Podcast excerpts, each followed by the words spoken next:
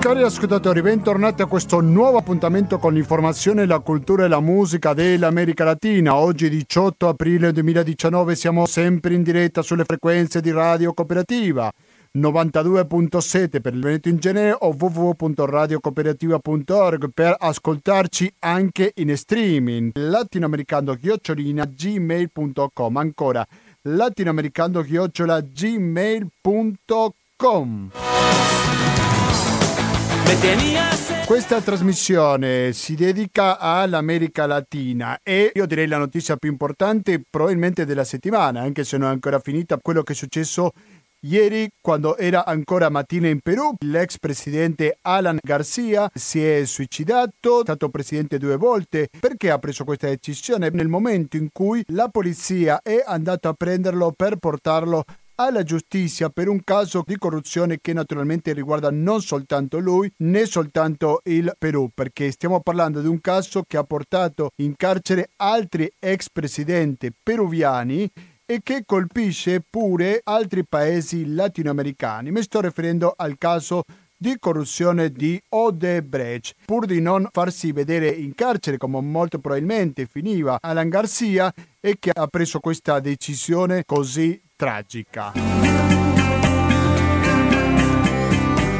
Questo sarà il primo degli argomenti che tratterà questa edizione di Latinoamericano, però naturalmente che non sarà l'unico, perché la settimana scorsa tutti hanno parlato del caso di Assange, che è stato fermato dove? All'ambasciata d'Ecuador a Londra. Però noi ci concentreremo, perché di questo si tratta questa trasmissione, sull'aspetto ecuatoriano, del perché il presidente Lenin Moreno ha preso una decisione così criticata come quella di lasciare che la polizia di Londra entri nell'ambasciata ecuatoriana.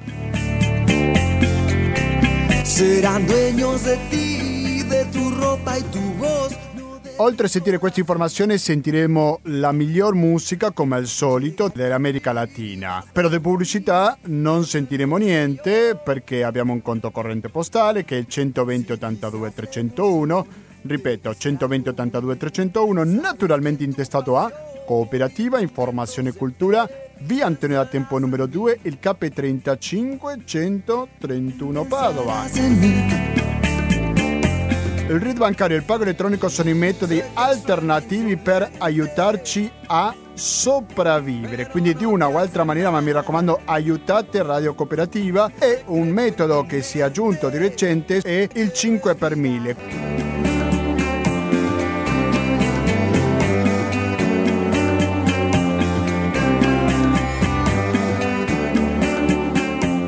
Stiamo ascoltando a Pedro Suárez Vertiz, peruviano, in un caso la scelta musicale. Restate all'ascolto, perché fra poco torniamo con l'edizione 670 di Latinoamericano. Sé que estás junto a él, apoyado en su pecho, pensando en mí. No te quieres mover, solo finges dormir, pensando en mí. Quando sono le 19:27 andiamo avanti con questa puntata di Latinoamericano, che principalmente si dedica a 2 argomenti. Una sarà il Perù, dopo questa notizia sconvolgente del suicidio del presidente Alan Garcia, e poi ci trasferiremo in Ecuador, dove parleremo sul caso Assange, soprattutto dal punto di vista dell'Ecuador. Sentiamo la prima voce. Il primo ospite l'abbiamo registrato un paio di ore fa soltanto, è una voce che arriva da Perù, dalla capitale, Lima, ed è di Wilder Bermúdez Molina, che è un collaboratore, possiamo chiamarlo così, di questa trasmissione, nel senso che ha partecipato in più di un'occasione a Latinoamericano. Ci dà la sua testimonianza, perché ho chiesto qual era la situazione politica di Alan Garcia e lui ci rispondeva in questo modo. Noi adesso sentiremo una parte della sua testimonianza, dopodiché proverò a fare la traduzione. Sentiamo. Respecto al caso Lavallato y, si no me equivoco, de Odebrecht. Entonces, el resultado de esas declaraciones podría traer como consecuencia un resultado a favor o en contra de Alan García, porque él es el único, digamos, que puede dar manifiesto si es que ayudó o dio algún tipo de apoyo económico, dinero al señor Alan García. Entonces, en esta semana, las autoridades judiciales, en este caso el día de ayer, fueron al domicilio de Alan García para hacerle un arresto domiciliario o un arresto preliminar. En tal sentido, incluso en días anteriores, Alan García ya había manifestado que iba, digamos, a tener un resultado favorable, positivo, porque según conversaciones que tuvo con este señor de Lavajato, indicó que no iba a tener ninguna consecuencia, ¿no? Porque no había tenido ningún arreglo, no había tenido ningún arreglo económico con Alan García. Pero sin embargo non si entiende perché le autorità giudiziarie... Stava per essere accusato da parte di un testimone del caso Lavajato, Alan García, però l'ex presidente si mostrava molto ottimista, era convinto che usciva libero da questa situazione, così si manifestava pubblicamente. Si hanno apresurato a hacer este allanamiento a la casa de Alan García, si todavía no había hablado este señor Barata. Non si capisce perché la giustizia è andata a prendere Alan García quando questo testimone di cognome Barata non aveva ancora dichiarato. Quello che si presumiva era che Barata dichiarava la settimana prossima contro Alan García, però questa dichiarazione non si era concretizzata. Allora perché sono andato a prenderlo? Una humillación, en vista che hace 30 años, según él, viene siendo un perseguito politico. Alan García voleva evitare l'umiliazione. Secondo lui, da 30 anni che si considerava un perseguitato politico. Hay muchas cosas que él tiene que declarar, hay muchas cosas que él tiene que manifestar, que tiene que decir. Y, por ejemplo, hay un desbalance patrimonial, economico. E poi ci sono irregolarità nel suo governo, perché c'erano casi di corruzione. Primer y segundo gobierno, el dólar MUC, la venta de los Mirage y muchas cosas, ¿no? Sobre todo quien ha estado detrás de él ha sido el político y congresista Fernando Olivera, ¿no? Quien siempre lo ha acusado, lo ha señalado y ha buscado siempre de que la justicia... Parla de Olivera, che è un ex parlamentare che è sempre accusato, Alan García. ...pueda aclarar muchas cosas que han quedado en el aire. Entonces... Ci sono stati casi che non si sono risolti. Alan García fue presidente en 2 periodos y en esos 2 periodos siempre se ha notado que ha habido actos de corrupción, lavado de activos y nunca se ha aclarado nada y siempre ha salido él libre de toda culpabilidad, ¿no? Entonces, hay una indignación por parte de la población. Los oppositori. La popolazione si sente molto indignata perché Alan García è stato molte volte accusato, ma non si è mai condannato. Quindi tante accuse, però che alla fine sono rimasti nel nulla. Stupisce che sempre esca pulito da queste accuse. Se cree che una delle ipotesi si manifesta por la cual las autoridades judiciales se adelantaron en detener a Alan García para evitar su fuga, porque era muy probable... La polizia è andata a prendere per ordine della giustizia Alan García perché c'era la paura che lui scappasse, che andasse via dinanzi a questo rischio di essere fermato. ...en la cual quiera librarse, no, de toda responsabilidad. Porque hasta donde yo tenía conocimiento, él un poco como que ya le estaba alcanzando la justicia, es lo que se manifiesta, ¿no? En algunos medios. Entonces, si sapeva que estaba per andare a prenderlo comunque. Pegarse un tiro. Una de las cosas también en las cuales la gente se sta preguntando por qué lo dejaron él solo. Un'altra domanda che si fanno cittadini è perché lo hanno lasciato da solo. Racconta brevemente, è arrivata la polizia, Alan García ha chiesto di andare un attimo alla sua stanza e in quel momento si è sparato. Perché non lo hanno immobilizzato, perché non lo hanno fermato subito e perché le hanno permesso di rinchiudersi nella sua stanza? Ha procedito de acuerdo a ley. Pero la manera como actuaron, esa parte un poco como que queda en duda, queda un poco en desacierto, en desazón, ¿no? Ahora, rispondiendo a tu seconda pregunta, ¿no? E poi le chiedevamo il panorama politico del Perù dopo una notizia così sconvolgente. Politico, in questo caso, los congresistas y máximas autoridades del Partido Aprista Peruano están resentidos, están dolidos. I parlamentari apristi sono molto sconvolti. Ha tomato questa fatale decisione, ¿no? Entonces, ellos, bueno, dan su versión. Por otro lado, también están muy dolidos algunos simpatizantes allegados al partido aprista, ¿no?, por la muerte de su líder, perché era un politico almeno brillante, orador. Sì, molti militanti di base sono molto addolorati perché era un oratore. E soprattutto per i suoi detrattori o per i suoi oppositori, per la gente che non stava a favore di lui, ha lasciato malestar, ha lasciato resentimiento. Y una de las cosas que yo te puedo decir, Gustavo, si bien es cierto, el Partido Aprista Peruano es un partido de trayectoria, un partido muy antiguo, fundado por Víctor Raúl Haya de la Torre, quien fue el... Anche se il Partito Aprista è un partito molto antico, con una lunga storia, ha acompañado a Víctor Raúl, ha estado en el tiempo difícil del Partido Aprista, han sido perseguidos políticos, han sido encarcelados, han sido torturados. Molti dei suoi militanti sono stati perseguitati. Situazioni muy penosas y difíciles. Y de ver cómo ha manejado Alan García el Partido Aprista. Sono molto critiche come ha gestito Alan García il partito. Il partito era lui soltanto, quindi non c'era una discussione. Il Partito Aprista Peruano era Alan García, ¿no? Y quienes lo rodeaban, ¿no? En este caso Mauricio era soltanto Mulder, suo e il suo cerchio, entre otros, ¿no? Entonces siempre han sido los mismos, siempre sono sempre stati gli stessi, pero nunca se ha visto que se ha renovado. Non si è mai rinnovato la politica di questo partito, ¿no? Y un poco eso ha generado también all'interno del partito cierta divisione. Questo ha provocato all'interno del partito una certa divisione, risentimento verso Alan García. Un poco se han venido dando en los últimos años. Y bueno, lo único que esperamos es de que la justicia tenga que hacer el trabajo que tenga que hacer, que se aclaren las cosas. L'unica cosa che ci auguriamo è che la giustizia faccia tutto quello che deve fare. Las autoridades judiciales ya trabajarán los documentos que hayan podido encontrar en su casa, en su oficina. E quindi terranno in conto i documenti che hanno trovato a casa sua, nel suo ufficio. Recursos judiciales para que ellos puedan determinar la responsabilidad que haya tenido este personaje, y no solamente la responsabilidad de Alan García, sino la gente de su entorno que también han participado. Bisogna capire non soltanto il comportamento di Alan García, ma anche del suo cerchio.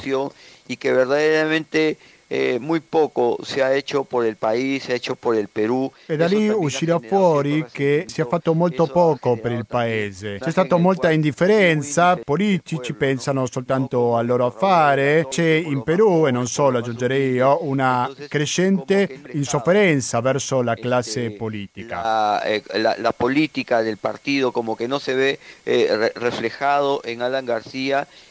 La mística, la ideologia con la quale nació il Partito Aprista. E si vede la grande differenza di quello che è il partito oggi rispetto all'ideale con cui è nato. Ecco, questa è la dichiarazione che ci arriva da Lima, Perù, da parte di Wilder Bermúdez Molina. Quindi adesso sentiamo un altro brano musicale e restate all'ascolto perché fra poco torniamo, ma il collegamento da Lima lo faremo con l'Ecuador.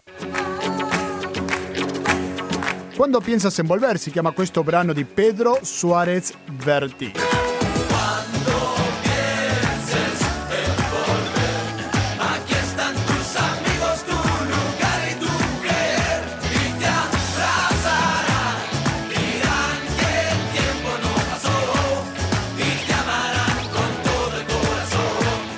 E continuiamo con questa diretta di Latinoamericano per Radio Cooperativa. In questo momento stiamo cercando di contattare il nostro ospite in Ecuador. Sentiamo un altro brano musicale. Quando torniamo, speriamo che fra pochissimo saremo in collegamento in diretta con Ecuador per parlare del caso Assange.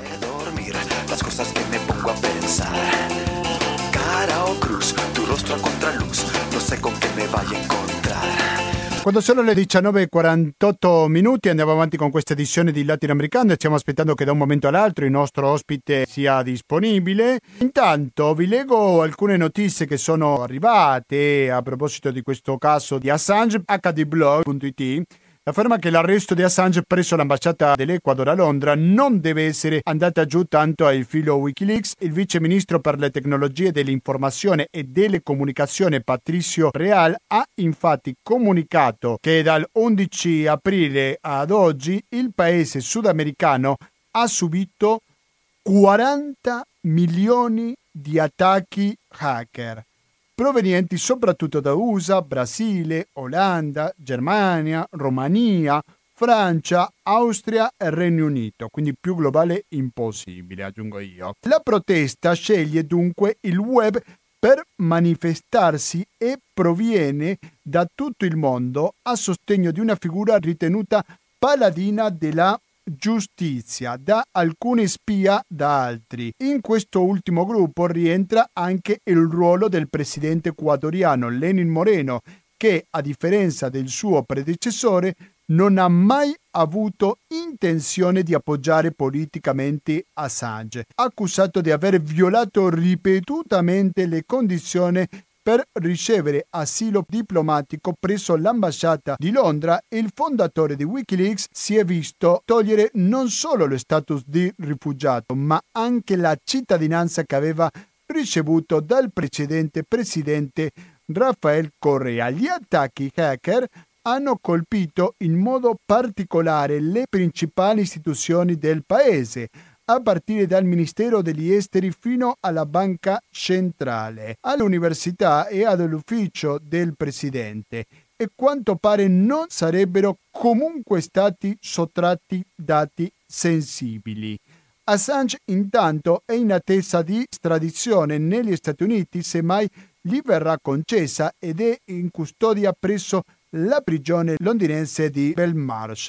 Dunque, questa è l'informazione che riguarda Assange e soprattutto è quello che ci interessa in questa trasmissione, il comportamento da parte di Lenin Moreno, che ha preso questa decisione così contestata da tanti, soprattutto dai militanti o quelli che sono a favore di Assange. Quindi credo che è una situazione da studiare e soprattutto da capire o da analizzare, perché ci sono sicuramente molti spunti da chiarire. Ma per farlo è che chiediamo aiuto ad Daki Lema, il quale in questo momento ci sente in diretta dall'Ecuador. Pronto Daki, buonasera e benvenuto a Radio Cooperativa. Mi senti? Sì, io ti sento. Grazie per la tua disponibilità con Radio Cooperativa. Prima di tutto, non siamo riusciti a sentirci prima. Quale città ti trovi? Io mi trovo adesso in Otavalo, al nord dell'Ecuador. Un saluto per tutti. Com'è il clima che si respira in Ecuador dopo questa decisione così contestata da parte di Lenin Moreno? Nel senso che è stata prevedibile, e poi ci interesserebbe anche capire il consenso che ha avuto all'interno dell'Ecuador questa decisione. Allora, sicuramente il caso di Julian Assange ha visto l'opinione pubblica molto molto partecipe. Posso dire che ci sono diverse linee, e sicuramente la maggior parte della popolazione disapprova questa decisione da parte del governo di Lenin Moreno. Tuttavia c'è da dire che è una decisione che non aveva altre vie di uscita, perché sono 7 anni che Julian Assange si ritrova dentro l'ambasciata dell'Ecuador, e ci sono stati diversi tentativi di aiutare all'attivista, questo giornalista, addirittura concedendogli la cittadinanza ecuatoriana attraverso meccanismi che sono stati contestati e che infatti adesso vengono indagati, si cerca di capire sotto che procedura è stata concessa la cittadinanza a Julian Assange. Quello che posso dire è che almeno secondo la mia opinione non c'era un'altra uscita se non questa di revocare questa situazione di rifugiato politico o uscire di maniera nascosta o un tentativo di questo tipo. Però eravamo con le spalle al muro, devo dire. E quindi la decisione di Lenin Moreno è stata tutto fuorché sorpresiva, giusto?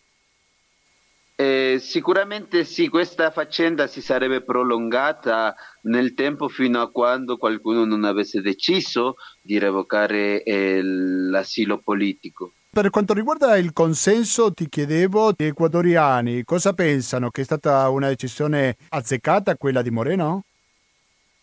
Allora, come dicevo, secondo me qua in Ecuador sicuramente abbiamo problemi ben più seri, perché qua tutto quello che l'equilibrio politico che forse si è raggiunto nei 10 anni di presidenza Correa stanno veramente cadendo, e per cui in questo momento ci sono diverse persone indagate, ci sono ex ministri, ex funzionari che sono fuggiti dal paese, visto tutta questa serie di processi che vedono coinvolti alti esponenti della politica ecuatoriana dentro le trame anche di Odebrecht. Poco fa noi abbiamo sentito, ieri abbiamo sentito anche il caso dell'ex presidente Alan Garcia, e capiamo che è un contesto realmente regionale dove la corruzione è stata un comune denominatore e che nel momento attuale vede come priorità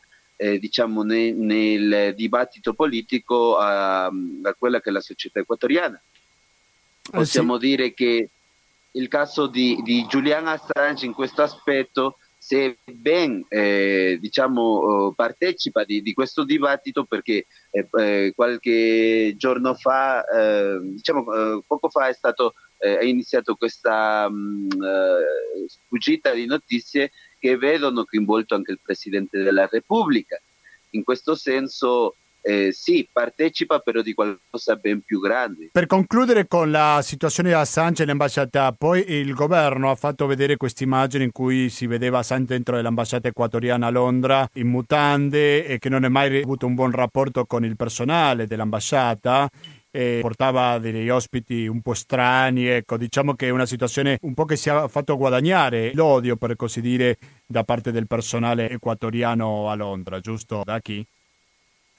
Sì, io considero che questa linea di dibattito in realtà sia povera e non abbia sostanza, non contribuisca al dibattito, perché sicuramente ognuno di noi dentro una sfera privata ha bisogno di contatti umani, ha bisogno di muoversi, esprimersi, per cui è una sfera privata di Julian Assange che l'Ecuador è stato consciente di acquisire nel momento in cui otorgava l'asilo politico di questo periodista. Quello che considero è che ad esempio ci sono altri aspetti questionabili.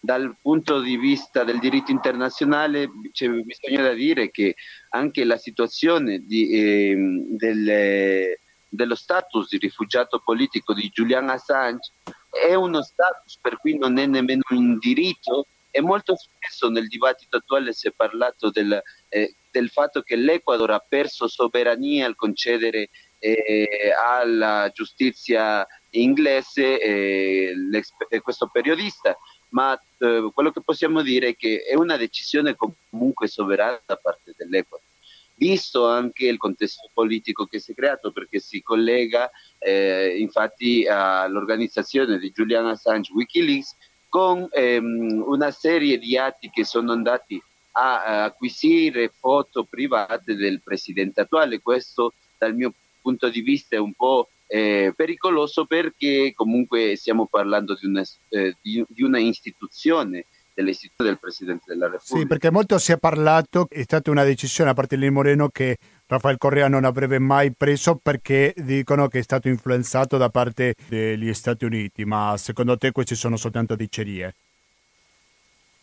Allora, io considero che sicuramente qua la relazione con Rafael Correa è molto più vicina tra Julian Assange e con gli Stati Uniti, in quanto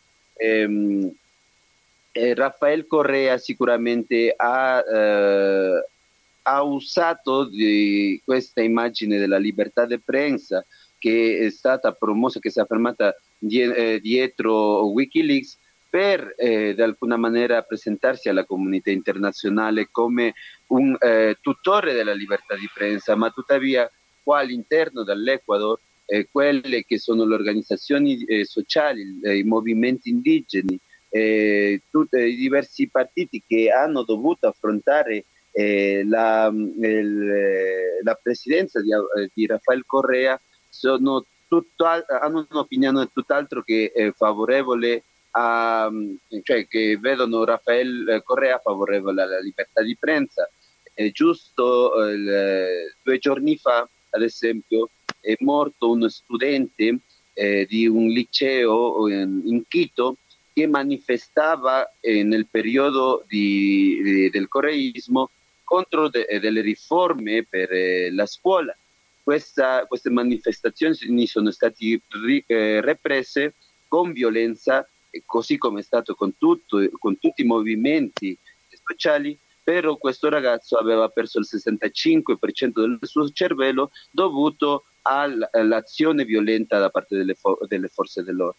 In questo contesto sia il ministro dell'interno sia il presidente della Repubblica non avevano dato, in quel tempo non hanno espresso nessuna posizione, però in contesti così noi sicuramente non dimentichiamo che Rafael Correa era tutt'altro che favorevole alla libertà di prensa, alla libertà di mente. È molto interessante quello che ci dice Daki, con il quale ci siamo comunicati in più di un'occasione, e sempre abbiamo parlato della questione dell'acqua, perché la questione dell'acqua sicuramente è una questione molto conflittiva che molti ci tengono a difendere perché non è un diritto garantito. Ma qual è la situazione oggi in Ecuador in quanto all'accesso all'acqua da parte della popolazione, soprattutto della popolazione con minore risorse economiche? Allora, sicuramente nell'Ecuador assistiamo tuttora a una divisione molto forte tra classi sociali, a una difficoltà ancora di accesso a questo bene primario, questo bene collettivo come l'acqua. Tuttavia è importante dire che in questi ultimi 30 anni sì, sono state attivate politiche però che vedono partecipe soprattutto le zone urbane. Noi attualmente nelle zone rurali ancora abbiamo problemi per l'accesso all'acqua, problemi accesso alla salute, all'istruzione, e sono tutti processi che sono stati lasciati da una parte coperti in molti casi attraverso tutta una campagna pubblicitaria, però che poi lasciano la realtà ancora visibile. Noi abbiamo questo problema che coinvolge anche altri aspetti come il cambio climatico, perché ad esempio le comunità indigene che vivevano nelle zone rurali attualmente per accedere all'acqua hanno difficoltà perché i glaciali si sciolgono e questi luoghi dove prima, questi laghi o queste sorgenti dove prima c'erano acqua attualmente si stanno asciugando, perché qui garantire questo accesso all'acqua alle zone rurali è una priorità e abbiamo ancora da lavorare su questo. E c'è la presenza anche in Ecuador delle multinazionali che non sono particolarmente preoccupate per le risorse naturali? Sì, noi assistiamo soprattutto alla presenza di multinazionali dell'estrazione minera e petrolifera. Come Stato siamo uno Stato che esporta principalmente questo tipo di beni, questa attività miniera. E, ad esempio, qua nella mia regione siamo molto direttamente coinvolti perché la scoperta, ad esempio, di materiale aureo, di oro, in foreste che erano prima tutelate anche costituzionalmente come patrimonio equatoriano, adesso vedono la mineria illegale come una problematica molto forte. Si stanno affermando anche gruppi paramilitari, gruppi armati di persone che in questo senso attraverso la violenza affermano il controllo su questi territori al fine di estrarre miniera. Ma questa non è solamente un caso di illegalità, perché anche attraverso la legalità si vedono vulnerati i diritti delle popolazioni locali. Poco fa è stato infatti, qua c'è il bosco, lo cedro chiamato, che anche quello era un patrimonio dell'Ecuador, però è stato concesso a una compagnia per estrazione di minerali canadiense. Questo al margine di tutta legalità. Stiamo nell'attualità portando processi per la salvaguardare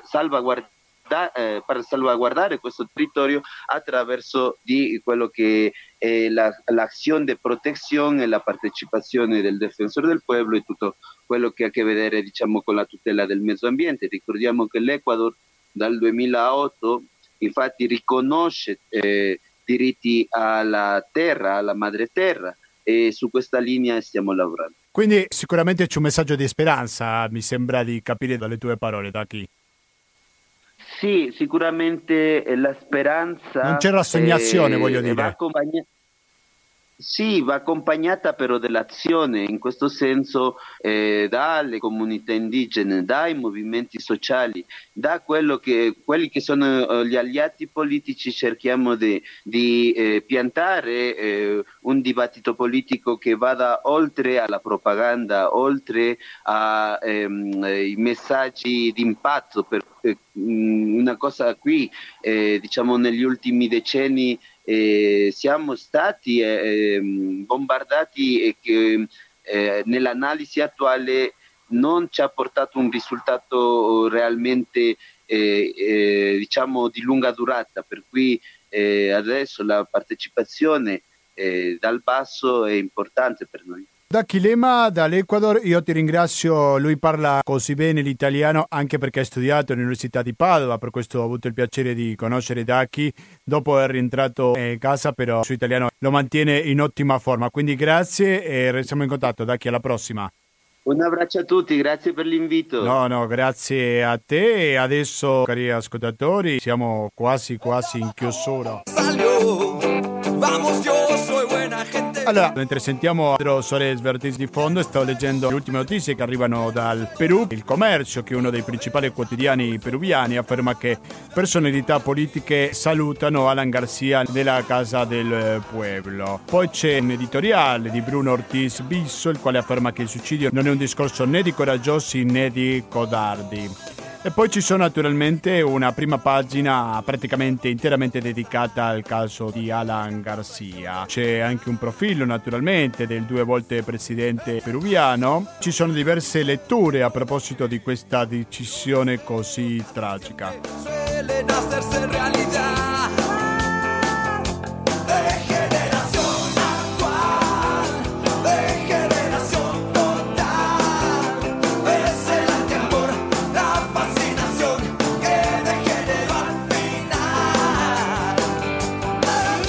Cari ascoltatori, sapete che ora è? Sono le 19:09. Cosa vuol dire questo? Che è arrivato il momento di ascoltare Calle 13 con su brano Latino America. Eh sì, cari ascoltatori, perché è arrivato il momento di concludere con la puntata 670 di Latinoamericano.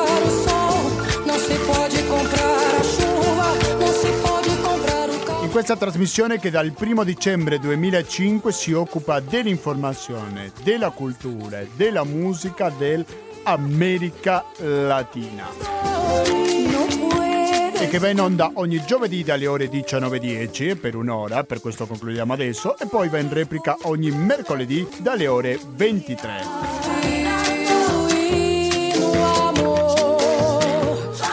Ma per l'ora non preoccupatevi, perché potete scriverci quando volete a quelle mail a latinoamericando@gmail.com. Aspettiamo le vostre proposte, commenti, critiche, cose belle, tutto quello che volete dire a proposito di questa trasmissione della regione. Aspettiamo molto impazienti, diciamo così, sempre sulla mail latinoamericando@gmail.com.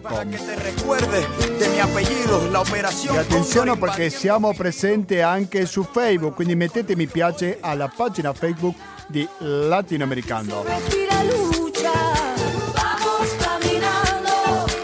Cari ascoltatori, dovete continuare all'ascolto di questa radio perché dalle 20:20 fino alle 21:50 ascolteremo una diretta di Io mi racconto e poi dalle 22 fino alla mezzanotte sarà il momento di ascoltare Internotte. FM 92.7 per i veneti in genere, www.radiocooperativa.org per ascoltarci in streaming e da domani potete recuperare questa trasmissione in podcast. Quindi basta, da Gustavo Claros, grazie e alla prossima.